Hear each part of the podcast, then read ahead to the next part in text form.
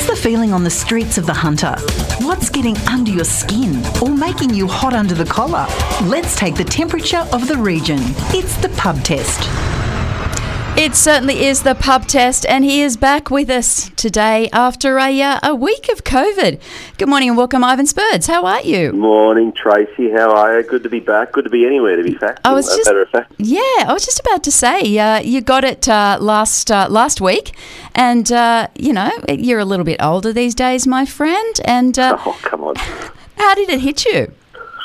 Well, we did the usual, you know, uh, relay test. The daughter got it first about three or four weeks ago. Did it for a week, and then handed it to my wife. She had it for a week, and then decided to uh, hand it to me. So, first time any of us have had it. Um, the uh, my daughter and wife, relatively unscathed. Uh, just a bit of a sort of like a slight cold, very lethargic.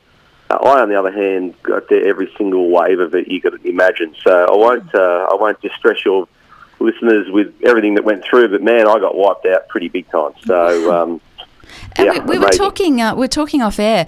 The other members of the family are, uh, are triple vaxxed. You're double vaxxed. Do you think that had an, an impact on, on why you got it so badly, or uh, just luck of the draw?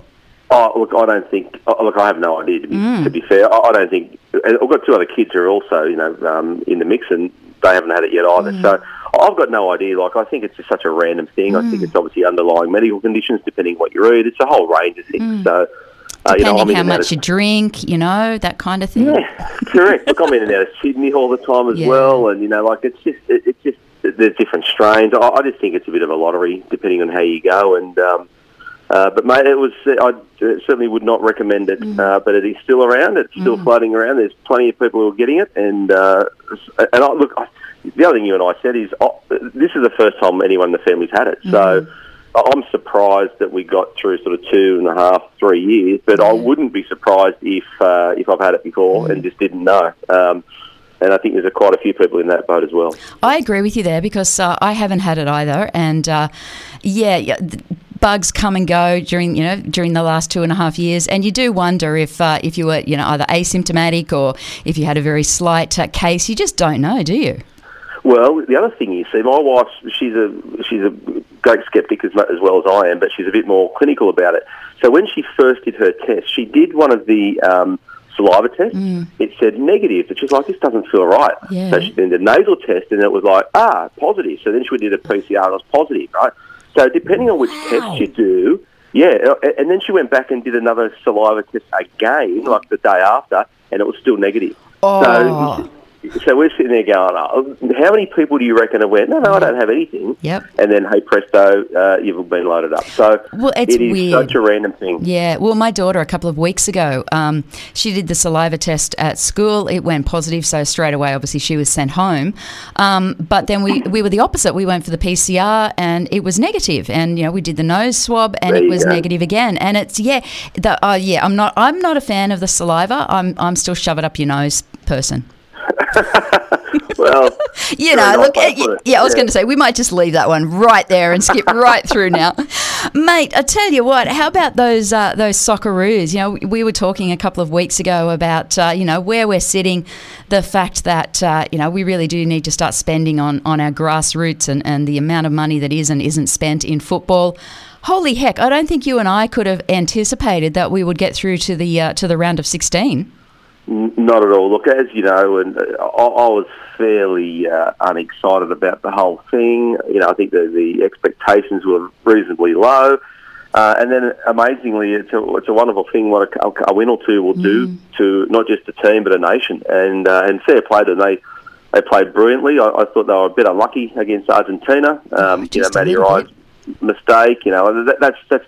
I feel for goalkeepers, right? Because you can be a, a, a, an attacker or a midfielder, you make a mistake, what happens? The ball gets turned over and off they mm. go, right? You're a goalkeeper and you make a mistake, it's 1 0, 2 0. It's mm. like it's all over. Yeah. So I feel for him. But look, I, I think it's fantastic. I think that the two weeks have been very good for them. The interesting thing now is, is that, yep, there's two things coming out of it. How excited are we still about the World Cup? Like, once your team's out, like, there's still games going on. We haven't finished. And already I feel like it's dissipating a little bit. Like if you look at the media, they're not really promoting the games as much as they were, No. and that's okay. But it's still there, and the football purists love it. Like you'll still watch a bit of it and see what happens. It's, it's interesting from here. Oh, mate, but then I- the other side of it is, I, sorry, you- I can't wait to see uh, England take on France. I think that will be Oh, yeah. the game of the World Cup. I, I just can't the- wait for that one. It'll be a cracker. And look, Spain losing to Morocco would have also was about to set up Portugal, Spain, so that would have been a cracker. So you've got some really good. You've got Netherlands and Argentina. There's some really good games coming Mm. up. So um, it, it, it, it is it is on track though, Trace, that Argentina could be playing Portugal. Which would be the Messi v Ronaldo final, right? Which is exactly what everyone sort of was wanting, and we're Oh, I still on track think about that. that. Yeah, so watch this space. Brazil probably will have a few things to say about it, as will France. Yeah. But um, but it's ex- it's an exciting sort of couple of weeks still to go uh, for those who love their football. Well, what am I going to do with uh, with my Ronaldo numbers? You know, jersey that I got from Manchester United. You know, like a month and a half ago, paid seventy pounds for it. What am I going to do with it? There's probably not much you can do with it. There's a good chamois, maybe. I'm not sure. I'm not sure. They- Yeah, yeah, and as you were saying, Australia's yeah. now got to capitalise, right? So Yeah. The, the old story, they've been trying to do this stuff for 30, 40, 50 Mm-hmm. years. How do we capitalise on football, uh, for football in this country? And I don't think it's going to be as easy as everyone thinks. Um, you, you, you, once again, it'll be, oh, we've got to invest more money. Yes, they should. The government should invest more money, blah, blah, blah, blah, blah. There's, there's not enough green space, blah, blah, blah, blah, blah. But he, here's my tip. I actually think that the Women's World Cup next year will do more for football in this country than the men's just did. And the reason I say that is the uplift will be greater in the sense of young girls and women who are already playing in good numbers, but will increase again, particularly if Australia have a great run.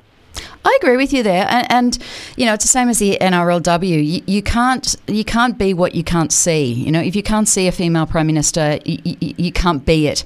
If you could, if you see these these magnificent athletes out there on the field, and the Matildas are a, a bloody good outfit, and, and I think they're only going to get better once they're playing at home. It's going to make a big difference, I think, once uh, once the World Cup gets underway. I'm scared, Ivan, that uh, that the, the weight of expectation on the Matildas will be so high that uh, we will potentially be be let down. But we've got to rely on the rest of the world to come through and show our girls what we can do. And uh, and I agree completely with you that the uptake will be enormous. Yeah, look, uh, you nailed it. The home tournaments are always a poison chalice because if you win, like it's just unbelievable. Like the, you're playing in front of family, friends, your country, all those sorts of things. But the pressure on any home country in any tournament is just immense because the expectation is there. Partic- but let's narrow that right down. Okay, what do you reckon the pressure on Sam Kerr is going to be? Oh. like when you start diluting it down from the team to individuals to superstars, Sam Kerr is going to be under so much pressure mm. That tournament to score, to to, to assist, to to carry the nation. Uh, and she's a fantastic athlete, and that's why when you have like the Cathy Freeman moments where when she rises above it all to win. That people go, that is phenomenal, A- and that's what Sam Kerr is staring down the barrel of. She could literally carry a nation to glory or, or, or crumble under a pressure. Now, let's hope it's the first one. Okay, if you were sitting in uh, in David Eland's seat over at Northern New South Wales, what would you be doing today to try and capitalise on uh, just how incredible the the Socceroos performance was? You're in the lead up to uh, to the the World Cup here in Australia for women. What would you be doing? Well, I think that I think they're starting to do a little bit of that now, which is you know the A League was made. Sorry, the World Cup's made out of the A League, just sort of promoting your players. There's no doubt about it that at a local level, there's two different things here at play. Your A League is currently in its season, as is the W League. So certainly you can get the promotion for that.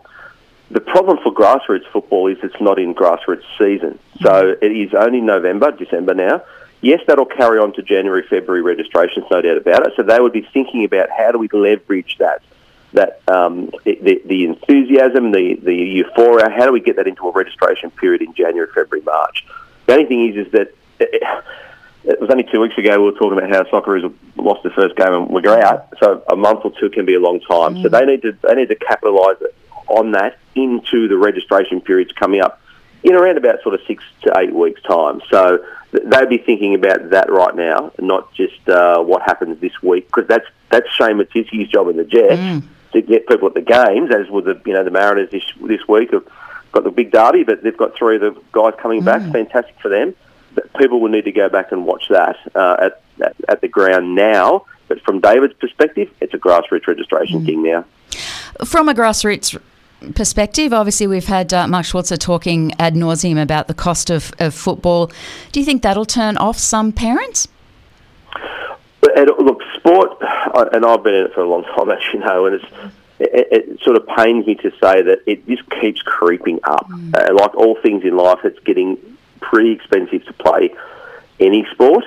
and, and I've been in both football and cricket. Mm. The difference is is that football is expensive as a registration process, and the only really equipment you need to buy is you know your short, your, your boots and your shin pads, mm. maybe a pair of shorts, right? So, but the actual cost of registration seems to be very high, and there's reasons for that. There's a different funding model from governing bodies, blah blah blah. It's sort of bottom up, not top down. Yeah. Cricket's the other way; it's inverted. It comes from top down, so a lot of us out of broadcasters, blah blah blah. Yeah. So it's relatively cheap for someone to play cricket. However, you've got to buy bats, pads, Yeah. boxes, bags, helmets, gloves. You know, all of a sudden, it ends up costing you much, roughly the same, hmm. but for different reasons. Now, as a parent, yep, you got three kids who all want to play sport or do something. It can add up quickly, um, and football again has to look at its model. Now, the only thing I Schwartz has said something about subsidising sport. I- I'm not a fan of that because that immediately jacks up the prices at a club level, and they're all struggling. That most are volunteers, blah blah blah blah. blah. But uh, it means that if subsidising means someone else is paying for it, and It's we not can't just keep sustainable. we can't keep subsidising our way to to to, um, to access. It just doesn't work that way. Well, I mean, you and I have had this conversation. You know, um, Mia went from playing club club football, which uh, you know was 150 250 dollars registration, something like that, to playing uh, you know in, in the WPL, which is the uh, the professional, you know, the semi-professional side where Yep. you go, you move up to the next level. Ivan, twenty five hundred dollars for registration, and uh, you know, and then I had her uniforms on top of that. That is a big expense. If if, and that's that's just the the local, you know, NPL sides. If you're going into the the emerging Jets, if you're going into the Jets academies, that skyrockets even more. It really, it's tough to become elite, isn't it? R- really hard. And again, the people in the middle of the clubs and who are the ones trying to do a lot of these things. And in fairness, they don't. They've got their own costs, right? So this goes right down to there's different little paths, but think about the costs of council hiring council grounds, mm. right? We've seen some pretty you know infamous oh. ones with Mayfield recently, and Yes, forty and- thousand dollars or something, wasn't it? And that was with a subsidy. Correct. Correct. Mm. And, and I've seen this across the board. You know, again, GM of cricket and community cricket. You, you, at one stage, we're dealing with like 138 different local councils across the state. They all set their own prices. So mm. you literally have situations where a council, uh, council A, might charge you five grand for the year for the use of their fields, and council B sitting next to it charges you 15. Now they're exactly the same gr- sort of grounds, but they're in different councils, and they're being driven by council budgets and whether they're you know uh, whether they're in the red or in the black or whatever the case might be. So that then filters into clubs. So there's not even an even playing field, pardon the pun, for clubs in sport because two clubs might have the same size, but they're dealing with different councils. And some clubs and associations deal across many councils. So you can literally, Newcastle Cricket, for example, mm. or, you know, they've got Lake Macquarie Council and Newcastle Council and Port Stephens Council to deal with. They're three different rates, right? So the, the poor volunteers sitting in volunteer land are trying to work out how to make this all happen. There was that point at, at one stage where we are talking about governments maybe standardising mm. green space costs for, for volunteer associations. That's something that needs to possibly be looked at because otherwise cl- clubs are not coming off an even field. And we're not talking about stadiums here. No, we're we're talking about Adamstown Ovals. We're talking about you know, uh, you know whatever park you can, your local um, park is. So it's tough for sport. It's going to get tougher for sport. Um, and I know every, despite what, what it looks like sometimes, sports generally don't want to make it expensive. They want people to play. They want people to grow and have social connections and, and be part of a community. So that, there's a genuineness behind that. It's just getting harder and harder and harder. Yeah. Oh, look, the dollars are getting squeezed more and more. Now, very quickly before we leave, uh, you've been around the shopping centres lately. Have you been? Uh, have you started your Chrissy man. shopping? Tracy, I, I have to do a public service announcement. if you go to a shopping centre, right, listen, everyone listening, if you go to a shopping centre and you're waiting for a car spot and you drive past that car spot but you see the lights come on, you cannot reverse back to take that spot. Once you pass the spot, that's it, it's over. It's the cars behind you. And the amount of people who sit there and go, oh, hang on, that guy just turned his lights on, I'm going to, or hit the brake lights, I'm going to stop and reverse back into it. No, no, no, no, no you've, You've for, passed you've foregone. You've got you've gone past that. So please don't reverse. Do you understand? Do you know what I'm talking about? I know exactly what you're talking about. Oh my god, drives you nuts. What do they think, think the people behind you are going to do? They they can't reverse either because there's back to back to back traffic. So anyway, just probably announce it. Once you pass it, it's not yours. It's over. Move on. There's, there's something up the road somewhere. Okay, thank you. I feel so much better. I feel like I've been talking to Paul Scott now. All right. Well, look. Have a great Christmas, Trace. You too, my friend. Uh, stay safe. I know you're up there uh, on holidays in Forster. Please stay safe Beautiful and uh, and hopefully. Oh, shut up. Be quiet. It's going to rain down here today. Oh. Yeah. All right. You stay great, safe. uh, Christmas. Thanks, mate. Be safe. Bye. Oh my goodness. Honestly, I, I do feel much better now that uh, we've had that grumpiness. That's much much better. Newcastle in the Morning takes you through the big events and the most talked about stories of the day that matter to you and your life. From what's on to what matters, Tracy Mack takes you beyond the headlines, what it is, why it matters, and how it impacts your daily life. Tracy Mack brings you Newcastle in the Morning, weekdays from 9 on Newcastle Live.